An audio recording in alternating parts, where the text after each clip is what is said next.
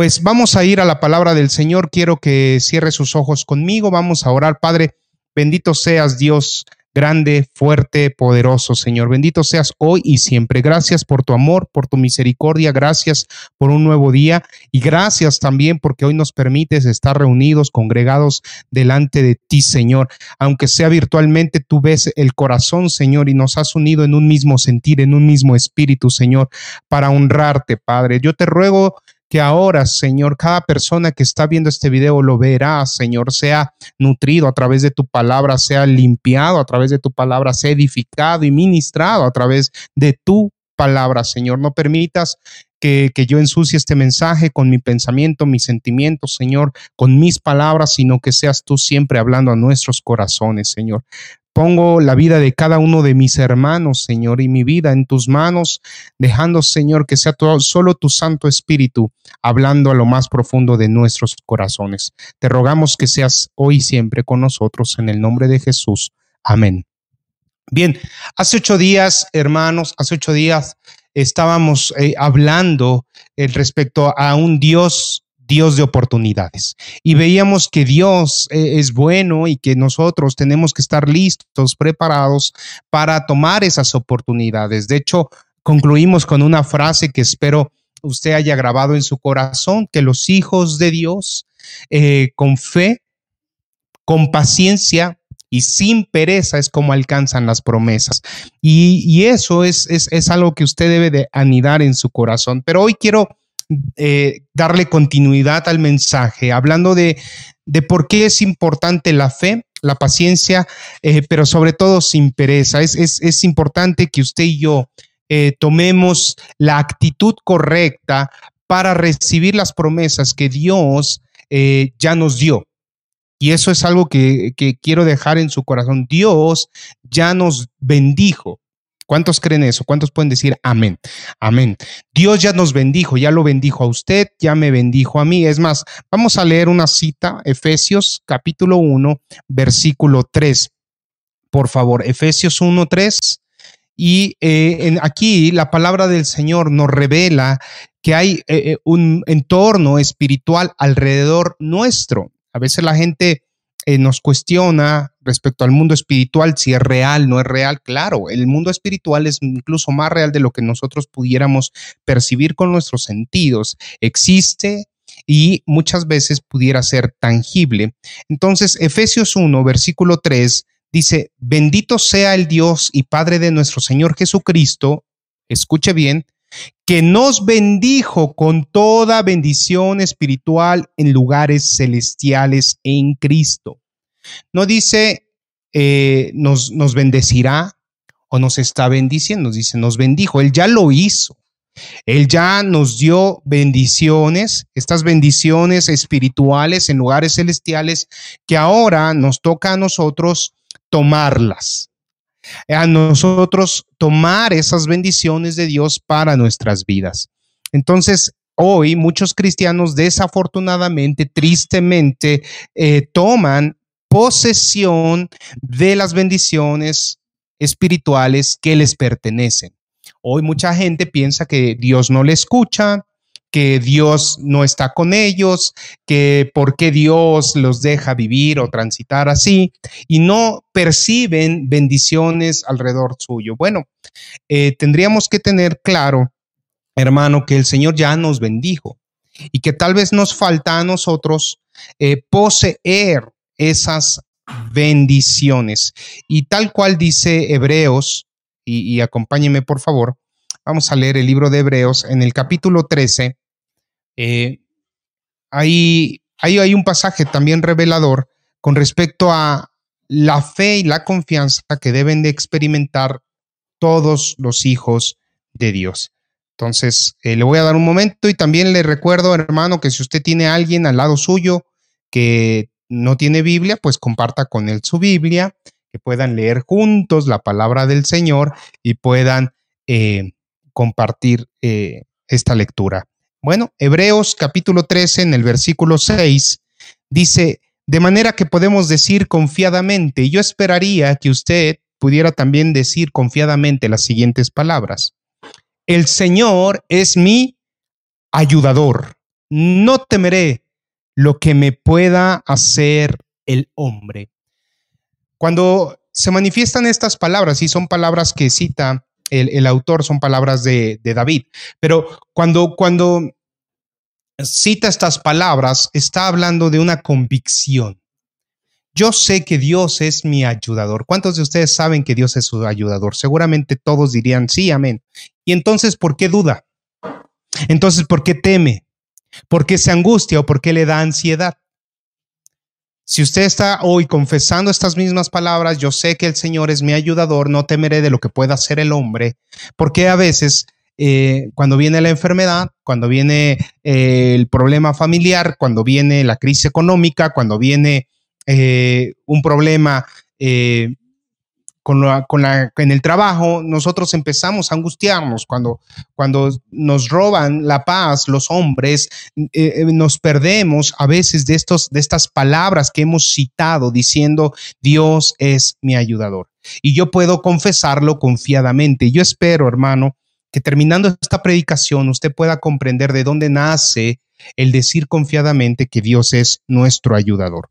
Para darle contexto, entonces, vamos a citar un libro un libro que eh, usted ha leído muchas veces y al inicio de, nuestra vida cristiana lo escuchamos repetidamente. Casi siempre los hermanos nos dicen, esfuérzate y sé valiente. Y ya sabe a qué libro me estoy refiriendo. Me estoy refiriendo al libro de Josué. Josué es una continuación del mensaje de Dios hacia el pueblo de Israel. Recordemos que en Génesis nace Israel.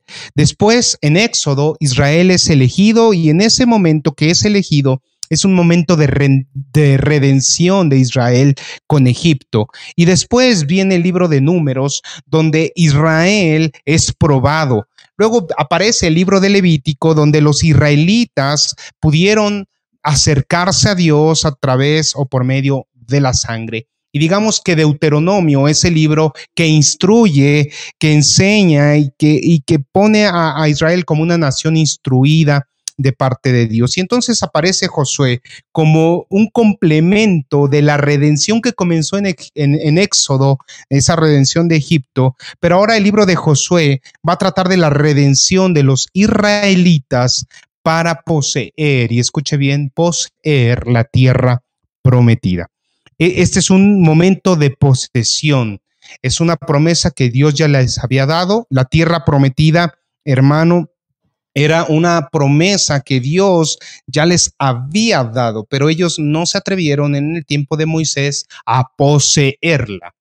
De hecho, aquí, eh, ayer les enseñaba jóvenes que hay una figura hermosa, eh, semejante al, al ministerio de Jesús. ¿Por qué? Porque Moisés tenía 80 años cuando va a liberar al pueblo de Israel de Egipto. Y Josué toma la estafeta de Moisés a qué edad? Sí, lo supo, a los 80 años. José, Josué toma la estafeta de Moisés a los 80 años y ahora Josué es el encargado de entrar a la tierra prometida. Vean esta sincronía. No, no solo eso, sino que Moisés representa la ley, la ley de Dios. Usted sabe, Moisés escribió en las tablas, ¿verdad? Las tablas ahí eh, las bajó y las enseñó al pueblo. Y entonces Moisés es representante de la ley de Dios. Todo lo que dictó Dios, Moisés lo enseñó. Pero la ley no podía hacer que el pueblo entrara a la tierra prometida. Tenía que ser, en este caso, reemplazado por quién? ¿Qué significa Josué? ¿Cuál es el verdadero significado de Josué? Significa el que salva o salvador. Vea cómo Josué tiene entonces esta imagen de Jesucristo. Él es el salvador y ese es el que hace que el pueblo entre a la tierra prometida, porque la ley no salva. Y eso lo dice la escritura, no porque la ley sea mala, sino porque los hombres no pueden cumplir la ley. Y tenía que venir el redentor, el salvador, aquel que nos abriera la puerta y rompiera esa, e, e, e, esa separación entre Dios y los hombres y fuera ese puente que nos ayuda a entrar hoy a la presencia de Dios confiadamente llamado Jesucristo. Así que Josué es una representación de Jesucristo. Ahora, la tierra prometida para algunos pudiera parecer que es el cielo, pero no, el cielo, en el cielo no, se, no va a haber guerras, no va a haber conquistas, eh, pero la tierra prometida sí son las promesas que el, el Hijo de Dios tiene que poseer. Y lógicamente, como tiene que poseer, va a tener que pelear, va a tener que luchar, va a tener que exponerse a esta batalla para poder mm, otra vez decir, recibir la bendición de Dios. Y vamos a leer Josué entonces capítulo 1 en este contexto que ya le platiqué, que es muy interesante, cómo Dios nos deja eh, eh, enmarcado su, su, plan perfecto a través de estos libros históricos. Y entonces Josué capítulo 1 dice, aconteció después de la muerte de Moisés, siervo de Jehová, que Jehová habló a Josué, hijo de Nun, servidor de Moisés, diciendo, mi siervo Moisés ha muerto, ahora pues, levántate y pasa este Jordán, tú y todo este pueblo, a la tierra que yo les doy a los hijos de Israel.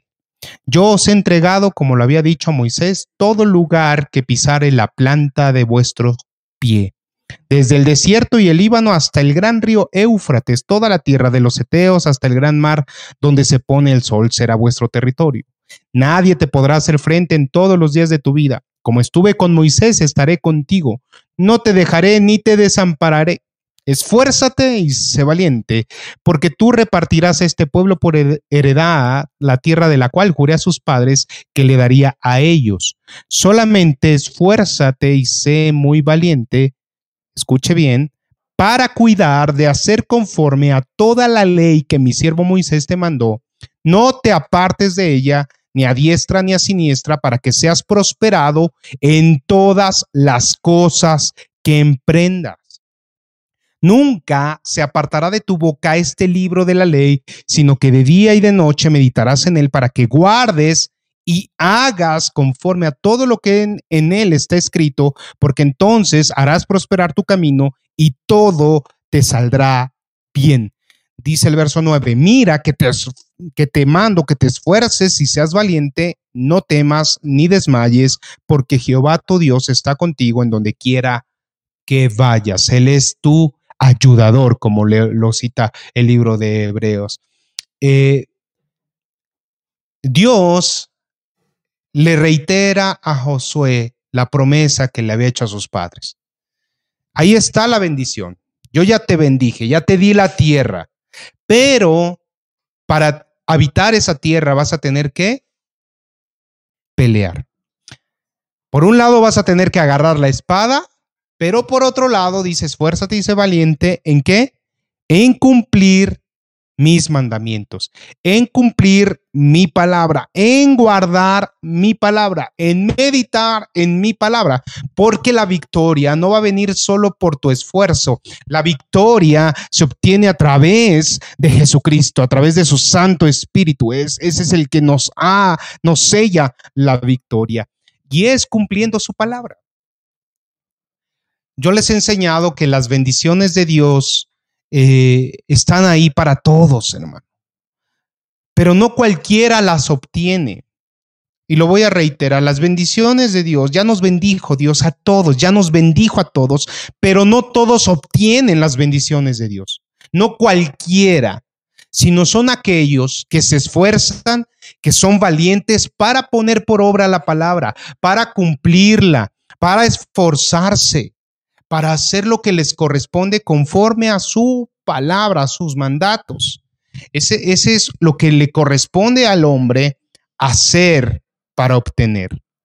No es una condición, sino es el fruto, la bendición no está condicionada.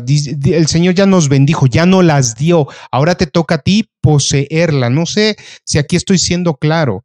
Usted ya es bendecido, ya Dios le bendijo con, con recursos, ya Dios le bendijo con, con, con, una familia estable, ya Dios le bendijo con, con un proyecto, con un negocio, ya Dios le bendijo, ya esa bendición ya está. Ahora le corresponde a usted que arrebatar esa bendición. Es decir, poseer esa bendición. ¿Y cómo la va a poseer?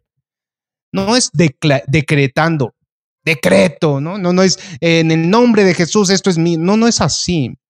Es obedeciendo su palabra. Por un lado, entonces Josué tenía que tomar la palabra de Dios y por otro lado la espada.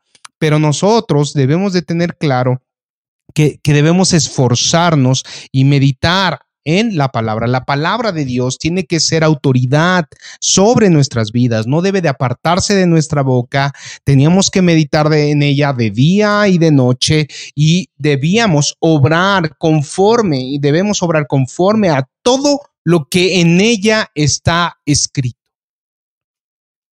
Pero ahí tenemos entonces a la mujer afligida por su matrimonio. Es que, pastor, mi matrimonio no, mi esposo no, pero la mujer no está dispuesta a perdonar, no está dispuesta a sujetarse, no está dispuesta a respetar a su marido, no está dispuesta entonces a seguir los principios de Dios en oración, en, en su lectura, en su nobleza, en su misericordia.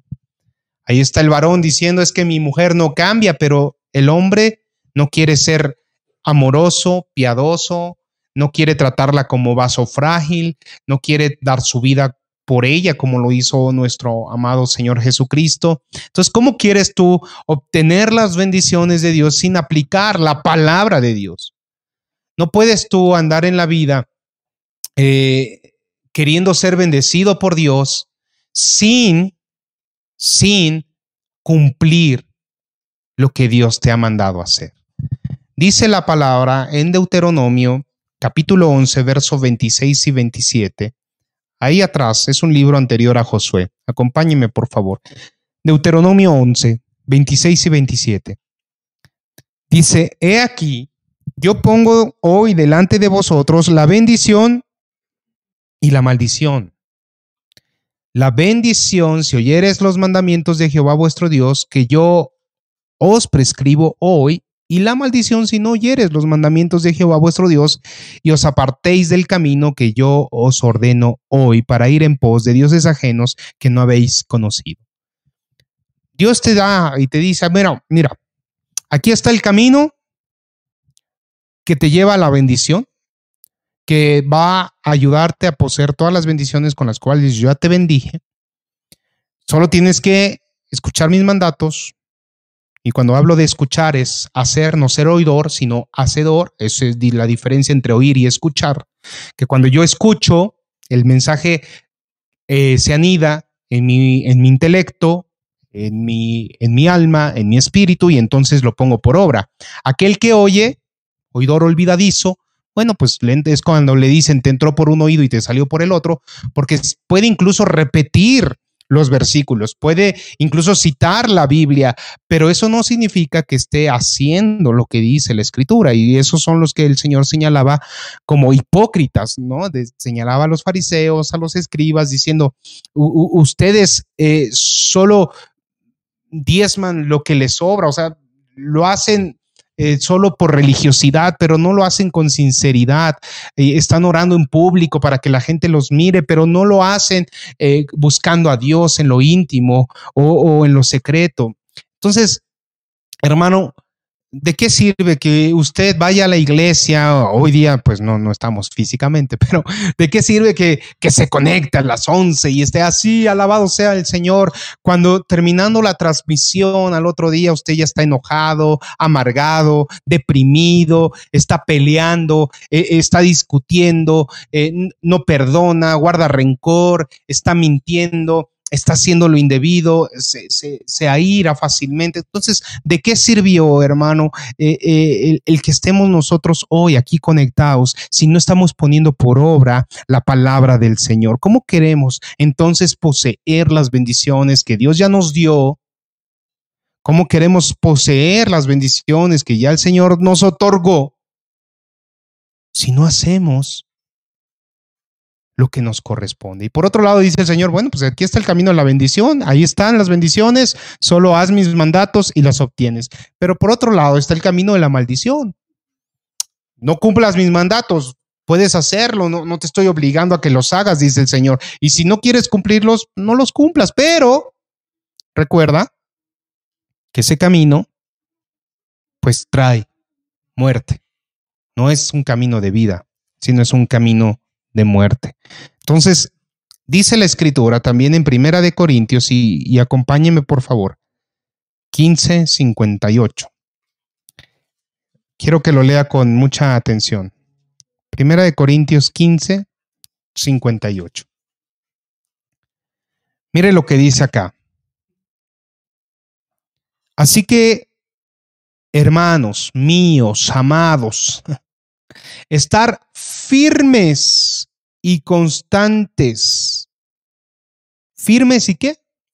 Y constantes.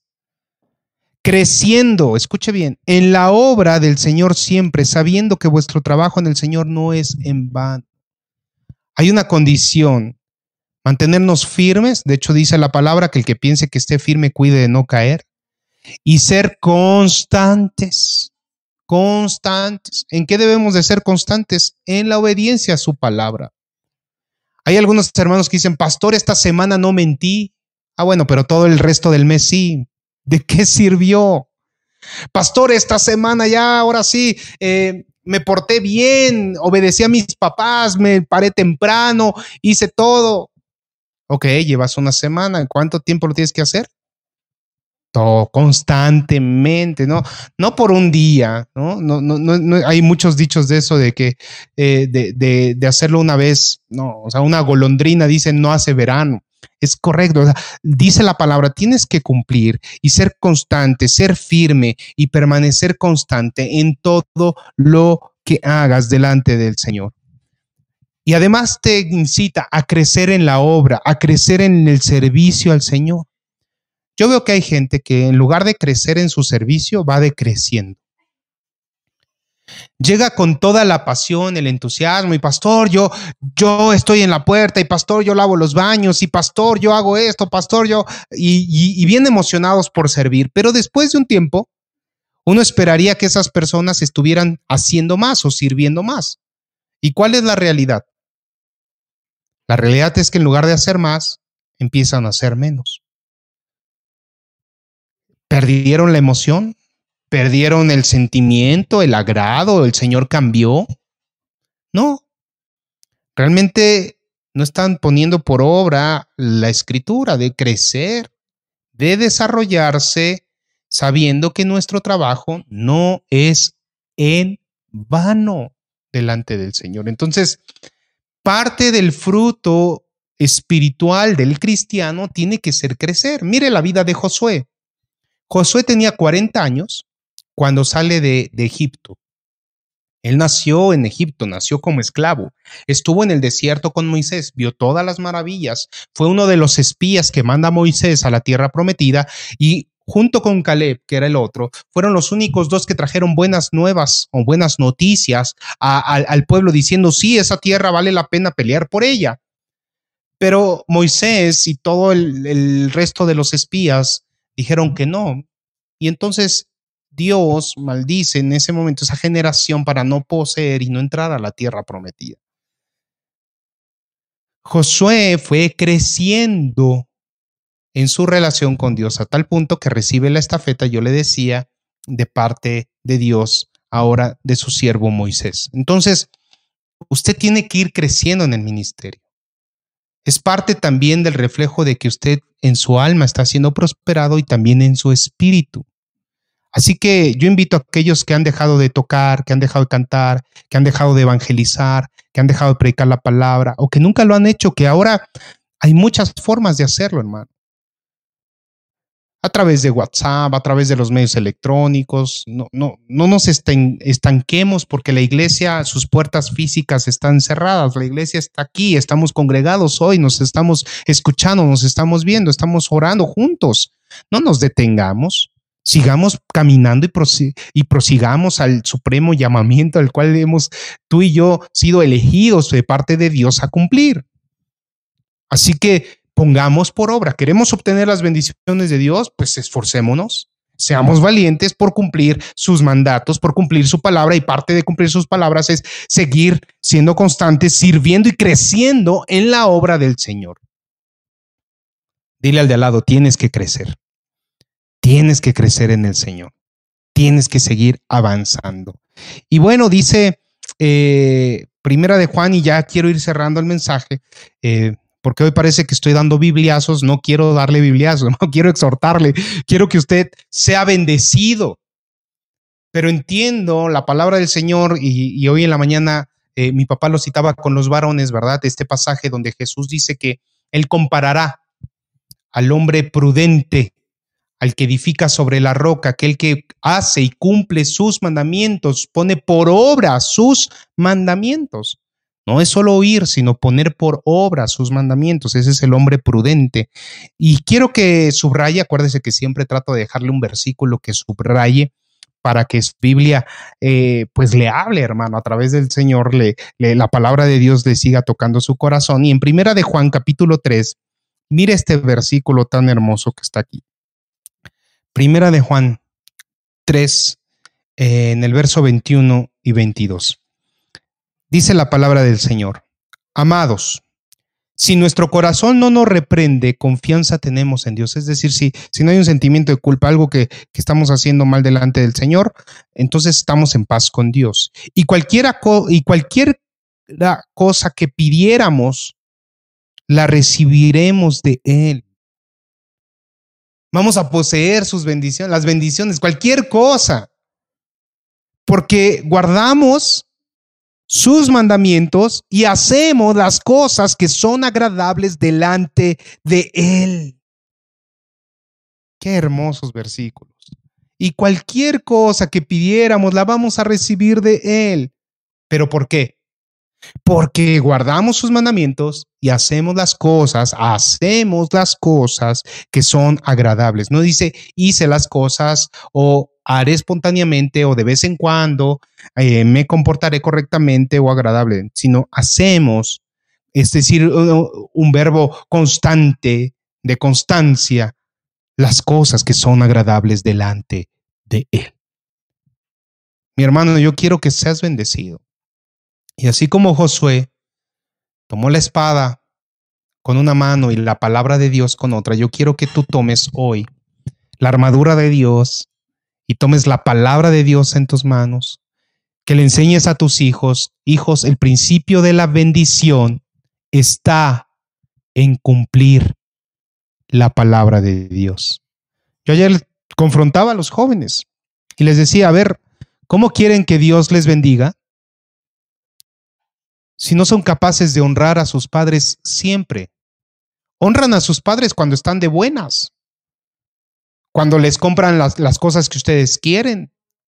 Pero ¿por qué no honrar a, sus padres cuando les dicen no? No tienes permiso, o no vas a jugar, o no vas a ver la tele, o no vas a salir, o, o no puedes llamar ya. ¿Por qué no lo honran a Dios, a sus padres también ahí?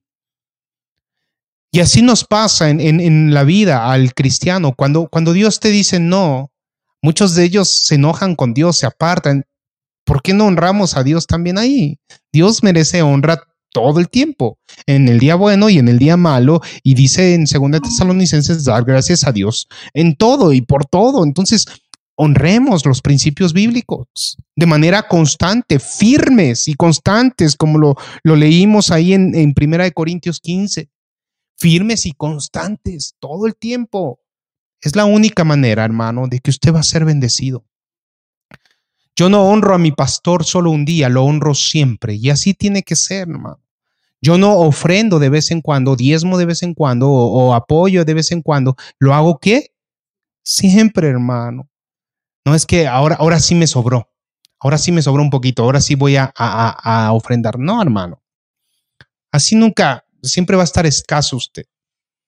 El principio es darlo con gozo, porque aunque no tenga, se va a sentir en paz, porque va a decir, mira Señor, yo te di, no me regresó nada, no pasa nada, yo confío y puedo declarar confiadamente de que el Señor es mi ayudador y que Él está conmigo, porque estoy en paz contigo, porque ahorita lo leímos en primera de Juan, porque mi corazón no me condena. Y entonces, Señor, estoy seguro que todo lo que te pida, tú me lo vas a dar porque estoy haciendo tus mandamientos y las cosas que son agradables a ti. Se fija la firmeza y la seguridad y ahora entonces todos pudiéramos realmente decir confiadamente que el Señor es mi ayudador y no temeré lo que pueda hacer el hombre. Dios es mi ayudador, porque estoy cumpliendo, eh, poniendo por obra y haciendo todo lo que Él me manda hacer. ¿Voy a tener una bendición en mi familia? Sí, cuando sea el esposo que el Señor quiere que yo sea en su palabra. Cuando sea la esposa, cuando sea el hijo, voy a ser bendecido. Claro que sí. Claro que sí. En el trabajo, yo ayer le, decía a los jóvenes independientes, ustedes tienen que trabajar como si fueran para el Señor. Pero el mundo nos mueve a hacer lo contrario. No, tú trabajas hasta las seis, apaga tu computadora, ya no trabajes, tú tienes familia, deja. No, hagámoslo como si fuera para el Señor. Y si tenemos que trabajar horas extras, lo vamos a hacer aunque no nos las paguen y lo vamos a hacer con gozo y lo vamos a hacer bien y vamos a dar lo mejor de nosotros porque eso es de testimonio, porque le servimos a, a un Dios más grande que nuestro jefe. Porque es así, hermano porque somos firmes y constantes, no cuando queremos serlo, sino en todo momento, en todo tiempo, aún con fuerzas, sin fuerzas. Yo voy a alabar a Dios con ganas, sin ganas. Yo tengo que venir y rendirme delante de Él y decirle, Dios, mi vida es tuya, te pertenece, soy tuyo, Señor. Voy a honrarte todo el tiempo de corazón. Así que hermano, yo le invito a que en esta mañana afirme su corazón en el Señor él le sustentará todos los días. Él ya le bendijo. Ahora es su turno de poseer esa bendición. ¿Y cómo? Poniendo por obra cada una de sus palabras. Que Dios le bendiga, hermano. Y vamos a orar. Señor, gracias. Gracias por este día, gracias por esta hora, gracias por la vida de mis hermanos que escucharon este mensaje. Queremos ser una iglesia, Dios, que realmente posea todas las bendiciones que ya nos has dado, Señor. Queremos poseerlas y la poseeremos a través de cumplir tu palabra, cada uno de tus mandamientos, no poniendo pretextos para hacerlos o no hacerlos, sino en todo momento, en todo lugar, yo, Señor, hoy dispongo mi vida para ser agradable delante de ti, Señor, ser un vaso honroso, eh, Dios, y ser luz de este mundo, la sal de la tierra, siendo un hijo obediente a cada instante y a cada paso que dé, Señor. Yo elijo la bendición, Señor, lo que has puesto delante de mí. Cumpliendo tus mandamientos, Señor, sé que voy a poseer todas las bendiciones que tienes preparadas para mí, Señor. Gracias, Dios, porque sé que cada hermano hoy está siendo confrontado con y redarguido en el Espíritu, Señor de aquellas cosas que hay en su vida que tienen que seguir siendo moldeadas por ti, cambiadas, transformadas de lo más profundo de sus corazones. Quita todo enojo, toda ira, quita toda amargura, también toda tristeza, también toda duda, miedo, temor, aflicción, Señor, de mis hermanos, y que ellos confiadamente puedan decir que tú eres su ayudador y que no temen a lo que pueda hacer el hombre, Señor. Que cada uno de nosotros afirmemos estas palabras en nuestro corazón, eh, recordando, Señor, que tú vas a bendecirnos grandemente que ya nos has bendecido y que vamos a poseerlas, Dios, en el nombre de Jesús. Gracias, Señor, por los que nos oyen por primera vez, Señor, porque sé que también tocará sus corazones. Y hoy yo te invito a ti que nos escuchas por primera vez, que abras tu corazón al Señor Jesús, que empieces a vivir una vida diferente, una vida realmente de bendición, eh, haciendo su palabra. Y para esto lo primero que tienes que hacer es rendirte a Él, arrepentirte, reconciliarte con Dios de tus pecados, de tu maldad y rogarle que Él hoy sea a través de su Santo Espíritu dirigiendo tu vida. Así que si tú nos ves en el nombre de Jesús, yo te invito a que hagas esta, esta oración conmigo y digas así, Señor Jesús, en esta hora reconozco que he pecado y me arrepiento. Hoy abro mi corazón para que vengas a mi vida y la gobiernes para siempre. Yo confieso que Jesucristo es mi Señor y mi único Salvador. En el nombre de Cristo Jesús. Amén.